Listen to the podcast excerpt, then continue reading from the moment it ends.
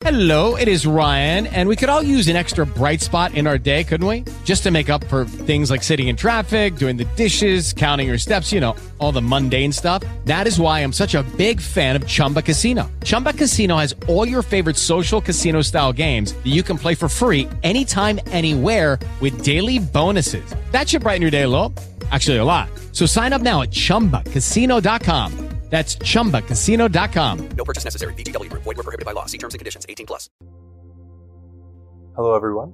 Welcome back to Swedenborgianism 101. This is our second class on the subject, but if you didn't watch the first, no worries. We'll be diving into some pretty holistic uh, subjects about Emanuel Swedenborg and his Swedenborgianism.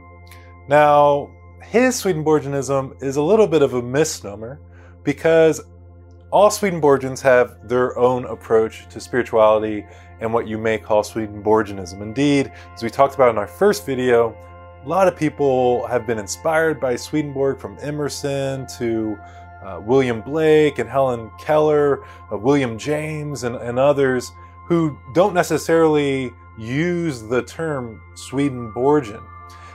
But we'll look specifically at what Emanuel Swedenborg seemed to believe uh, was important about Swedenborgianism and how it can speak to us today.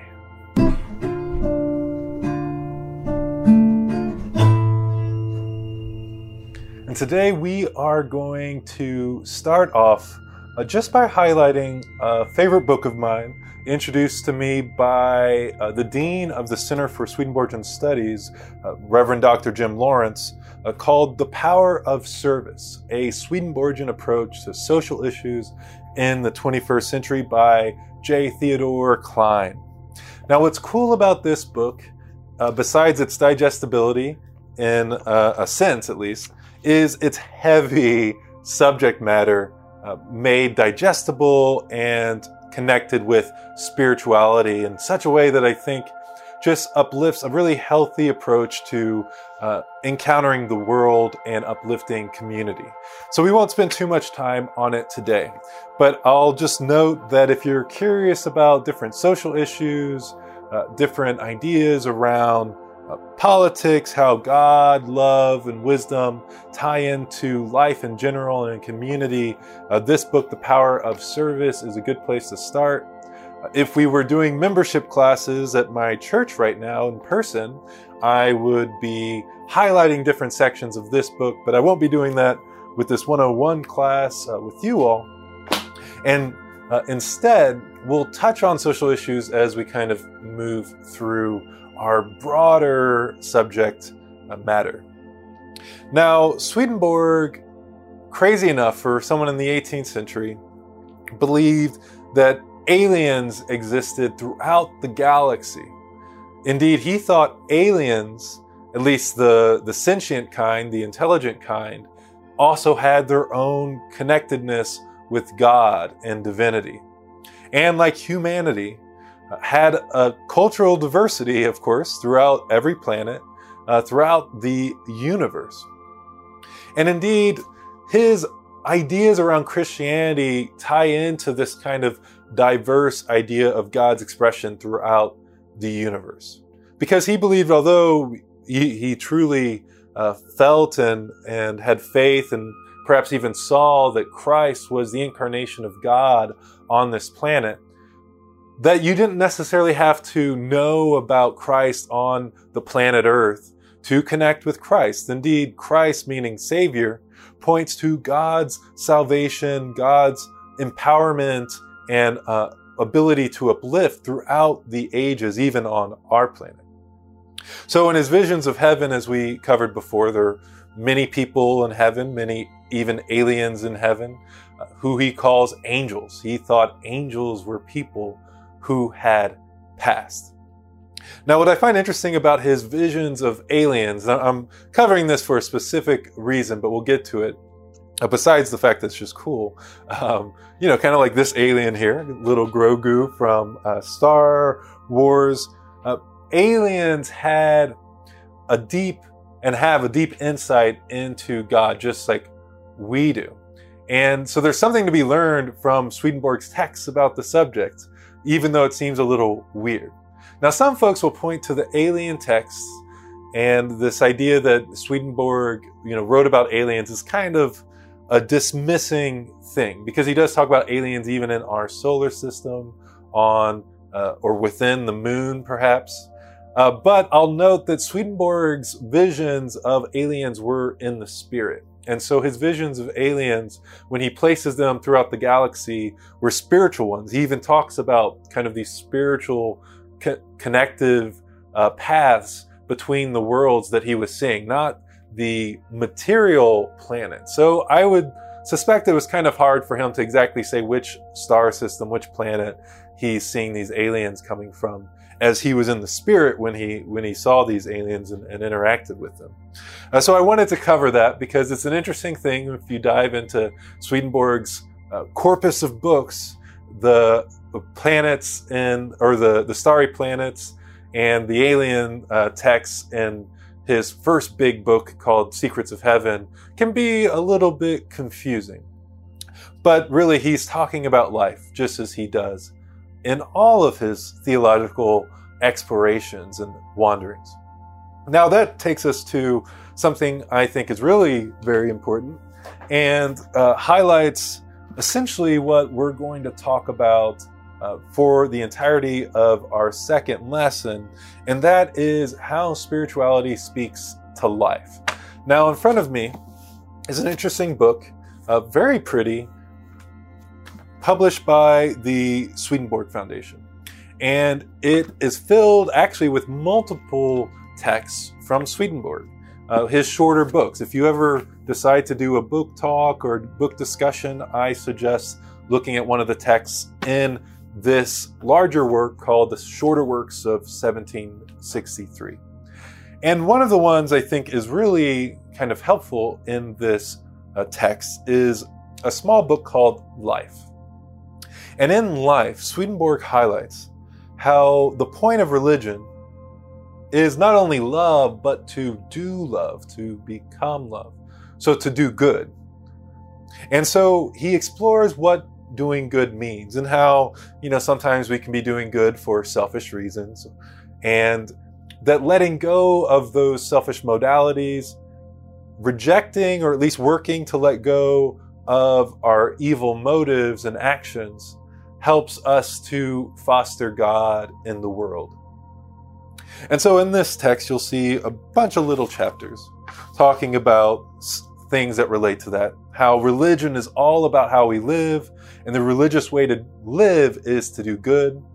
Um, how we should turn away from evils and accept the good. Now, you may be questioning what is evil? What is good? And we've touched on it a little bit in these lessons. But I'll just remind us that according to Swedenborg, at least, evil uh, can sometimes be hard to discern within ourselves. And it tends to connect back with selfish, destructive motivations.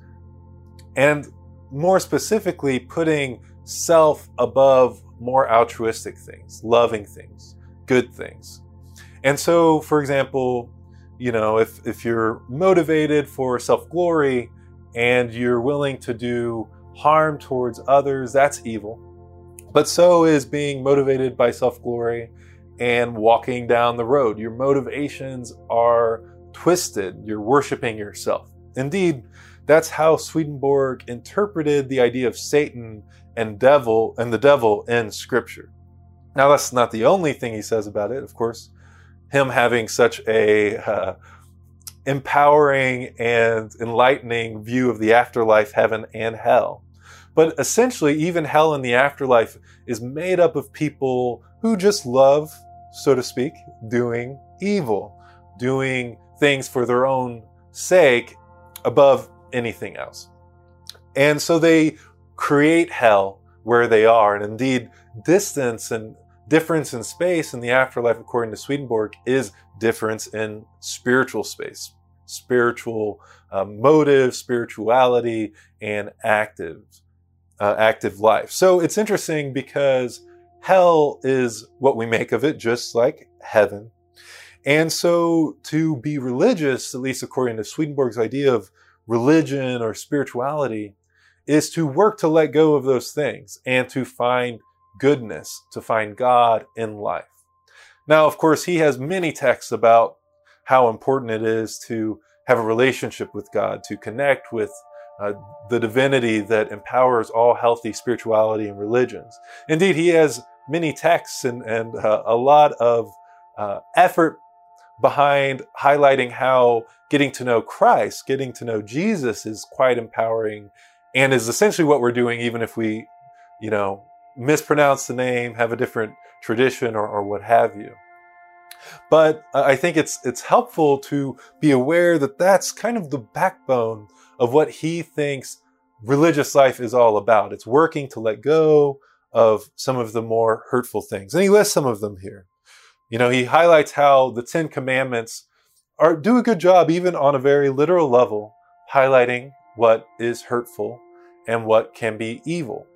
Now, of course, for Swedenborg, because he read all of scripture as having deeper meanings, he wouldn't just stop with the literal interpretation of each Ten Commandment.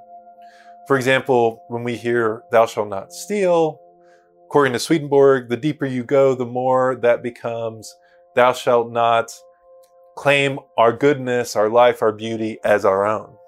So then you're, you're stealing from God and you're stealing from the all of life that gives rise to each of us. And so, at least in a spiritual way. And so he uh, takes everything back down to those symbolic roots that he uh, explains is at the root of all creation. It's how humanity thinks. Uh, it's why Jesus always spoke in parable, and which we covered in the first video to an extent. Uh, but also he he takes it to the the purely literal. No, you shouldn't steal, shouldn't lie, you shouldn't kill, uh, etc. And so turning away from those things is the path of spirituality. Now, I think that can sometimes disconnect with our own encounters with religions in the past. Well, first of all, a lot of times religions uh, highlight how they're the only ones that are right, right? And tell us that if we don't get the idea right, we don't get the right book, we don't get the name of God right, you know, if we don't have a similar idea of history, then we are going to hell. Uh, and so, you know, a lot of religious folks will use that as an excuse to say, well, my compassion for you, I care for you, and so I'm going to try to convert you. I'm not going to put up with you being different or, or being LGBTQ uh, or being whatever. And I think Christ, of course, speaks to something larger than that, embracing the other, embracing the stranger, embracing those of different spiritual paths. Indeed, Christ highlights the Good Samaritan as being someone who uh, essentially has a different faith than the Jews around him. In fact, that person wasn't Christian in that story either. The Good Samaritan was uh, from uh, Samaria, was from uh, a different line of Jewish thinking, perhaps. It's hard to tell. And so it's interesting to think about how uh, Jesus's openness and love should impact how we live religiously, and then, of course, how we sometimes fail to do that. Now, that's also to say that we all fail this in some way. We're all in our learning journey and our growing edges. But there's something especially hurtful and uh, destructive, according to Swedenborg, about religious movements who don't even care to try to get this right, who center themselves on more uh, selfish orientations and dominating strategies, my way or the highway. Indeed, when Swedenborg uh, explored Revelation, which is uh, the last book of the Bible, one of the trippiest books of uh, any sort that you'll ever read, full of symbols, you know, seven eyed lambs, uh, all kinds of craziness he uh, explores it and points out that all of these symbols actually speak back to spiritual health and journeying. And that indeed the monsters in that text, you might have heard of them, the beasts, the, um, you know, the whore of Babylon, not to, you know, vilify sex workers, although I'm sure there's some uh, healthier approaches to sexuality out there and, and connecting with others. Um, he connects those monsters, according to the text, back to actually unhealthy spirituality. Uh, and if we're if we're going to kind of throw Swedenborg under the bus, although I think he wouldn't think of it that way, uh, he actually stereotypes Catholics, or at least the Catholic religion, as that type of monster, the whore of Babylon, misusing the text. Now, I think the Catholic religion has grown by leaps and bounds since the uh, 1700s. Of course, in the 18th century, when we're talking, when Swedenborg was writing, the Catholic Church had a lot of heinous practices that you can uh, Google if you'd like. And of course, we've also seen the history of the Catholic Church's relationship with uh, abuse, and uh, you could even have some constructive criticism around their policies of having only male uh, priests, of not allowing their priests to, to marry, etc. Um, funny enough, the same thing could be said about Jedi's, not the male part, but the not allowing them to even love. Uh, and we see in both histories, the, the fictional one and the reality of the Catholic Church, a type of destructive path since then, where a lot of uh, the the numbers are down with uh, Catholicism and re- religions in general, especially Christianity. Uh, and we see all the Jedi's perish, of course, in that story, at least most of them. And so I think there's actually a lesson to be had uh, in that for each of us. And that's whether we're Catholic, whether we're Swedenborgian or Swedenborgian Catholic, vice versa, or Muslim or Buddhist, is when we turn to a more destructive orientation in our religions and make it so, um, you know, uh, carved in stone. We excommunicate people. Uh, we harm entire uh, families because of our religious, uh, you know, underpinnings and uh, ideas, and and actually because of our selfishness and our sense of superiority then there's a destructive path ahead of us. And indeed, we are in the midst of it, even if we seem to be in power. And so that is uh, another highlight that I had to cover for Swedenborgianism 101, because if you read uh, his text, exploring Revelation, which is some of the only texts that Swedenborg published exploring scripture besides his book Secrets of Heaven on uh, Genesis, then you're, you're you can't miss it. He starts it off by denouncing the Catholic religion, and so it's it's good to touch on. Now, uh, that being said, Swedenborg had a lot of stereotyping in his uh, texts. Not just religious traditions, but sometimes in his spiritual journeys, he stereotypes, um, you know, Muslims or Mohammedans, as he puts them, or uh, Christians in different lights, etc. And then later he'll run into, you know, Muslims or uh, what have you, and they'll be angelic. And so his stereotyping seems to be uh, kind of how he writes. He, he tends to stereotype in his text. So it's good to remember that if you're reading a stereotype from Swedenborg, he'll totally blow that out of the water a few paragraphs later. It's like, well, why are you stereotyping if, if you're going to say the opposite about some of them? Well, it's it's how he wrote, I think.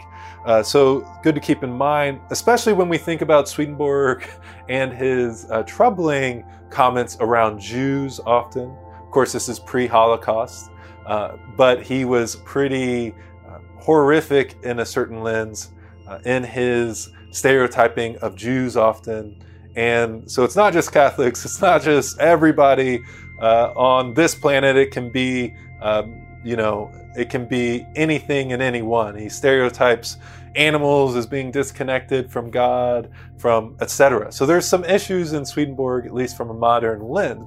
But I think it kind of ties back, especially when we keep in mind uh, the contextuality of Swedenborg, his idea that we all have room to grow. Now, funny enough, we see similarities in Buddhist texts and Sikhism and Hinduism, how uh, most animals, of course, aren't in a deeply spiritual path, although some naturalists and Uh, spiritual folks today may disagree, uh, but we see those traditions say the same thing that uh, reincarnation journeys tend to uh, epitomize in the human being, not just on our planet, but on many planets. Funny enough, that's very swim- similar to Swedenborg. Of course, Swedenborg wasn't a big one for reincarnation. That's good to keep in mind. Uh, reincarnation, of course, being the journey towards uh, bliss, but beyond bliss in a lot of these traditions, finding our oneness with the Godhead and having to go through many, many, many, many billions of lives before we get the chance to be human so that we may have a chance to find oneness with the Godhead. So, though those spiritualities have their own tough journeys to them, have a lot of constructive criticism for every single one of us. And I think it's just a mark of spiritual uh, paths that encourage growth, self reflection, and letting go of uh, our sense of superiority, funny enough. What's interesting also about the connections between Swedenborg's ideas and a lot of these religions is that uh, Swedenborg also believed that the journey can continue in the next life, that there's more to learn in the spiritual world before we truly hanker down into heaven and hell. Of, of course, Buddhist texts and others will point to the reincarnation journey itself being sent back into it as hell. Uh, Buddhist texts use hell sometimes more scarily than anything I've read in the Bible uh, before. And so it's important to remember that some of the things that we have an issue with, uh, with uh, uh, Christianity and other spiritualities uh, actually finds consistency between many traditions. And I think that is actually natural because think about your life, think about uh, our lives together. We can be in the mire of hell. We say it all the time.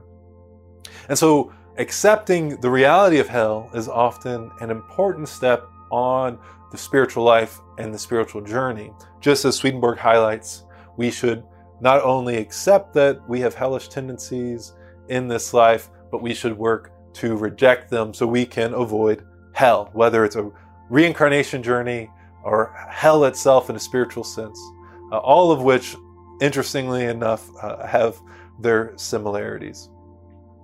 So, that is a good encapsulation of Swedenborg on a couple different levels from his uh, criticism of religiosity, from uh, some of what he gets into when he explores scripture and revelation and other uh, internal meanings of the sacred texts, uh, to also Swedenborg's ideas around aliens and what it means to live a good life no matter what planet or what country or culture uh, you're from.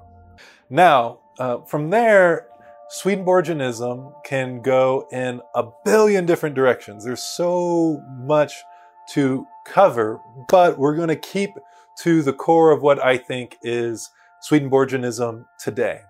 And one thing that we didn't talk about in our first video that I wanted to highlight is something you'll find uh, illuminated or at least explored in a lot of the uh, churches today, especially in the denomination that we are not in, at least this uh, community isn't directly connected with it, uh, the general church. And that's Swedenborg's idea that through these teachings, through uh, this illumination uh, inspired by God, God given um, power to uh, see into the afterlife, to, to explore the spiritual texts, uh, to make these connections between scripture and the afterlife and our lives today uh, will eventually lead to a new church, a new uh, Jerusalem, as you will, as uh, Revelation highlights, that will transform the world. Now, there are multiple dif- different uh, explorations of this in history. You'll talk to a minister from this church or that church, and they may explore it a little differently. Uh, but there's generally two camps of thought. There's the one that believes that this new church will primarily be a Swedenborgian type church and connect with the Swedenborgian thought of today. And that's uh, a view, at least I believe, uh, largely held by the other denomination. And our denomination, which is a little bit more willing to lean into diversity, like LGBTQ pastors, we uh, have female uh, ministers as well, unlike the other denomination. Uh, our interpretation of the new church uh, is a little wider, and that's that there's a movement in creation uh, that may have been inspired partly through this revelation from Swedenborg, uh, but is just uh, you know new because God is entering and connecting with people in new ways, uplifting people in new ways, and furthering uh, God's kingdom on earth through you know the interactions of uh, millions and billions of people.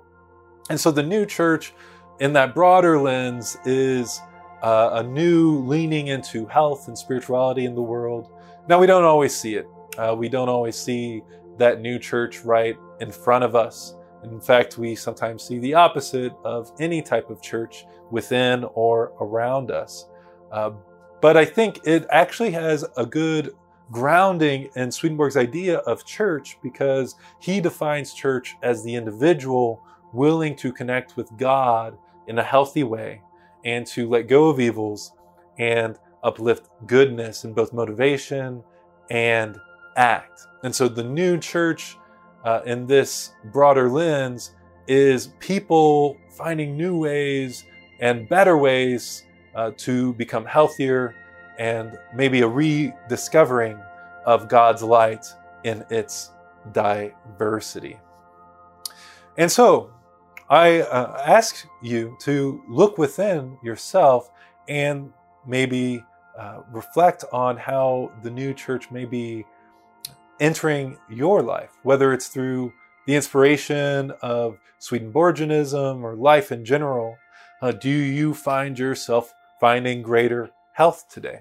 I think there are trends in technology that empower this, even if we may laugh at some of them, uh, whether it's uh, TikTok or even Facebook when it was new, um, allowing for greater communication, greater insight into the family life. You know, back in the day, if, if you were a father, let's say, and you wanted to leave your family, you could sometimes easily do that and hardly anyone would know about it. Now, with the advent of Facebook and other things, it's much harder to take those steps away from your, your newborn with a thousand pictures of them and all your friends commenting and, and following. And so, a lot of the trends that we saw in the decades past, yes, even into the 90s, of broken families and uh, a, a, lot of um, darkness and um, you know ambiguity when it came to family life we're seeing illumination and insight because people are more likely to share and we hold each other accountable. We're yeah, maybe it's not the best motivation, but we're more likely to want to stick with our families or friends, uh, avoid abusive relationships, things like that. So there's a light of God that shines through, I think, every facet of creation. Now, you may say, well, Facebook, you know, according to studies, leads to depression and all these things. Well, yes, there are some downsides. There is that equilibrium of heaven and hell, so to speak, uh, at times in these healthy modalities or things that can be used for health. They can also be used for harm. And that's the tendency of the human spirit today to use these things in line with our motivations, our more destructive, hellish motivations. But I think that positive trend is there, and we see it in our crime statistics. Uh, we don't always see it in other things, though. And so maybe there's some new ways, some other ways to lean into health, such as in our economics uh, and our work life balance and other things that haven't yet been impacted by the modern age. Indeed, we see a steady downward trend and oppressive uh, modality when it comes to some of those things. But I have hope. You know, apps like TikTok that allow a lot of people, not just kids, there's uh, people of all ages on TikTok, to communicate in bite sized pieces all kinds of information. I see a new age of uh, digital life and information being shared, maybe empowerment in financial ways, empowerment definitely in uh, useful ways on an app like that. And a new age of celebrity as well, where we see people from all over uh, having some type of audience just because of their, you know, cute one minute videos with their cats, uh, their their daily work, uh, you know, cleaning out, uh, you know, uh, air conditioning and uh, building cabinets. We see people get, gaining audiences through apps like TikTok because of that bite-sized form and the quickness of it, um, and able to share their values with other people, share their thoughts, uh, answer questions. A new age of a type of community that's empowered by technology, very differently than something like Facebook or Instagram or uh, Twitter or some of these others. And so I think highlighting the health in these apps goes a long way because then maybe we can see also where the harm comes in and maybe how to mitigate those things, just as Swedenborg and the Bible and Christ encourages us to do in our daily living uh, and intending. So, the new age, the new church, the new Jerusalem uh, will descend like a majestic city out of heaven according to Revelation. And I think if we look around us, some of the improvements in our lives, we can see aspects of that. And where we don't see it, that's where we can feel called to change. And that gets me back to The Power of Service, that book that I uh, suggested you read at the beginning of our lesson today, and how it points out that giving, that empowering others, uh, towards greater life is a big part of the spiritual journey and pathway. Indeed, Swedenborg was deeply involved with politics. You know, some people say, well, leave your Swedenborgianism out of politics or, or what have you. Uh, but I think our spiritualities inform the way we think about politics, and sometimes it's misused. Our politics will uh, maybe co opt our spirituality, say, well, if you're Christian, you got to think this way and do this. But I think instead we need to center ourselves on healthy spirituality, uh, that journey, as we've talked about, towards the light, towards goodness, towards the diversity of society. And then that can inform our politics. And one uh, way it may inform our politics is more altruism in our giving as a world. We see in the history of humanity more of a village mindset than uh, we can ever really see today, at least in our Western spheres. We see people giving to each other. We see this village mindset allowing for uh, people of all stripes be empowered, uh, allowing for rehabilitation of addictions, uh, holding of those with mental illness in a place of connectivity and, and warmth, and uh, a sharing of resources, of food and housing, and uh, a lot less fear and oppressiveness in general in these historical accounts of what it means to be a village. And funny enough, I don't think it's a coincidence that Swedenborg's explorations of the afterlife tend to center on these different communities coming together throughout the body of God in heaven that kind of like a cell has these disparate parts that make a worthwhile, healthy cell. Uh, not that if it's dysfunctional, it's not worthwhile, but it will be broken down, right, by the body and made more useful. And so these different communities in heaven coming together in their diversity to uplift uh, their shared goals. He does talk about different communities in heaven having differences, just like livers in the cell have differences between uh, what's in the bloodstream and, and on and on.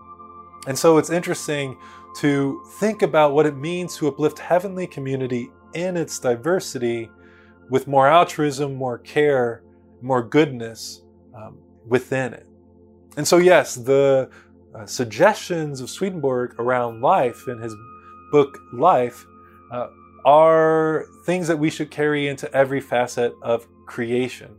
Indeed, he talks about how different organizations are kind of like larger bodies of a human, just like heaven is the largest body of uh, the divine human, of God. And that we should look at them in similar ways. Not from the, the type of kind of economic lens where you know a, a, corporation gets the benefits of being a human but none of the downsides like being prosecuted or what have you uh, in any real sense. No more in a holistic way where we look at groups of people and we look at our society we look at our organizations and lean into health and let go of more hurtful things. So on a personal level that often not only involves just accepting that that's the reality, but uh, leaning into spiritual practice, finding meditative practices. I think pretty much every um, spiritual practice uplifted in the Christian tradition or in almost every tradition I can think of has a, a connectivity to a type of meditative lens. It helps us to let go of our worries and our anxieties helps us to come into the moment and connect with life in a healthy and a more engaging way. That keeps us from the fears of the future that Christ suggests we let go of. Uh, that lets us uh, engage and, and perhaps heal from the traumas of the past because if we have PTSD, it's PTSD now that we care about. Uh, and be there for our communities, for our families, uh, uplifting life and uh, empowerment. And so, uh, truly, that's what it comes down to. All these uh, other things help inspire us to lean into what it means to engage with life in a loving, caring, uh, present way. Compassion helps us to engage with other people in the moment instead of thinking about dinner or, or our ambitious plans. We're there with that person next to us, or um, maybe on a Zoom call, or there with the state of our family, even if we're not connecting with them through a uh, phone call. We may be preparing something healthy for our family. We may be uh, doing the dishes and uh, creating uh, some type of space for healthy development. I think leaning into this uh, type of present awareness uplifted in our spiritual practices brings us into engagement with Christ today, with Jesus, with Krishna, with Buddha, with the Buddha spirit within. Uh, it's uh, all about that type of present moment engagement when you look at these holy texts. And Swedenborg, above uh, pretty much anyone I know, loved coming back to the scriptural texts. He thought everything he taught and all his interpretations were out of scripture, were inspired by the Lord, inspired by angels, um, and were connected deeply within scripture. That's why he always highlights scripture, quotes scripture, uh, maybe more than we would sometimes like when we're reading Swedenborg um, because he really truly believed that in the essence of what makes scripture scripture, there's this healthy spirituality, these things that spoke to our ancestors, that spoke to these ancient groups and uplifted life. Indeed, even in the harder things in those texts, whether it's uh, you know genocide or, or war making, uh, of course Swedenborg took those to be representative of letting go of evil, because of course when it when the the Israelites, for example, were told to kill all the people in a destructive town, uh, when we interpret that internally and we look at the destructive towns within, uh, we are asked to let go of it entirely and to save actually the one piece of it, the part of it that's actually serving our lives. Uh, we can see that in our addictions, our hurtful addictions, that there's a, a level of presence it brings in our lives. We keep the presence, we let go of the harm, the addictive associations, and the hurtful practices that aren't necessary to come into the moment, but we tend to create habits around because they do uplift that moment awareness, that present awareness. Um, it's it's tough though because these texts are hurtful. They're scary. They're talking about warmongering. Uh, and I think that's another reason why the symbolic basis of Scripture should be uplifted, not to escape the, the problem of the text. No, let's accept and engage with the problem of the text, but to be true to the purpose of the text, the roots of the text, as it defines it within itself. So that's our Swedenborgianism 101 class for the day. Um, I think I hit most of the major subjects that I want to kind of broad view explore in this series within these two videos. So I, I uh, thank you for sticking with me for these first two classes. Uh, in the future, we'll be diving into very specific things a little bit more. But I, I think from here, you have a good sense of what it means uh, to be Swedenborgian, to uh, define what Swedenborgianism is in a broad context. You might have picked up on how it's a little tough to do uh, through exact measurements or words. Uh, Swedenborgianism is a diverse thing, just like the spiritual world, just like heaven and, and each of us. I think that's true for a lot of our terms, even when we try to pigeonhole them and stereotype.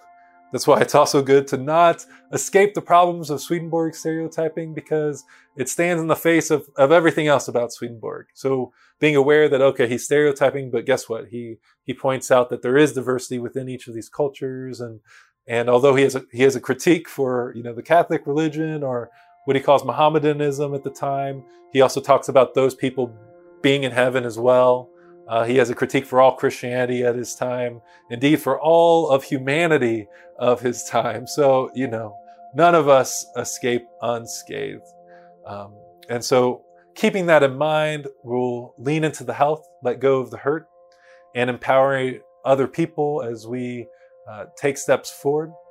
And as we take steps forward, remembering that we are indeed loved.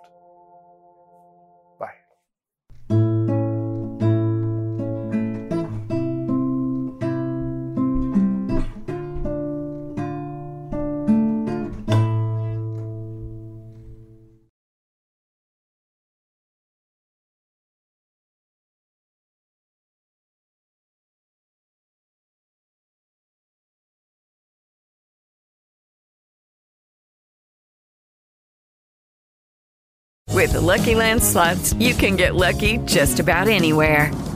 This is your captain speaking. Uh, we've got clear runway and the weather's fine, but we're just going to circle up here a while and uh, get lucky.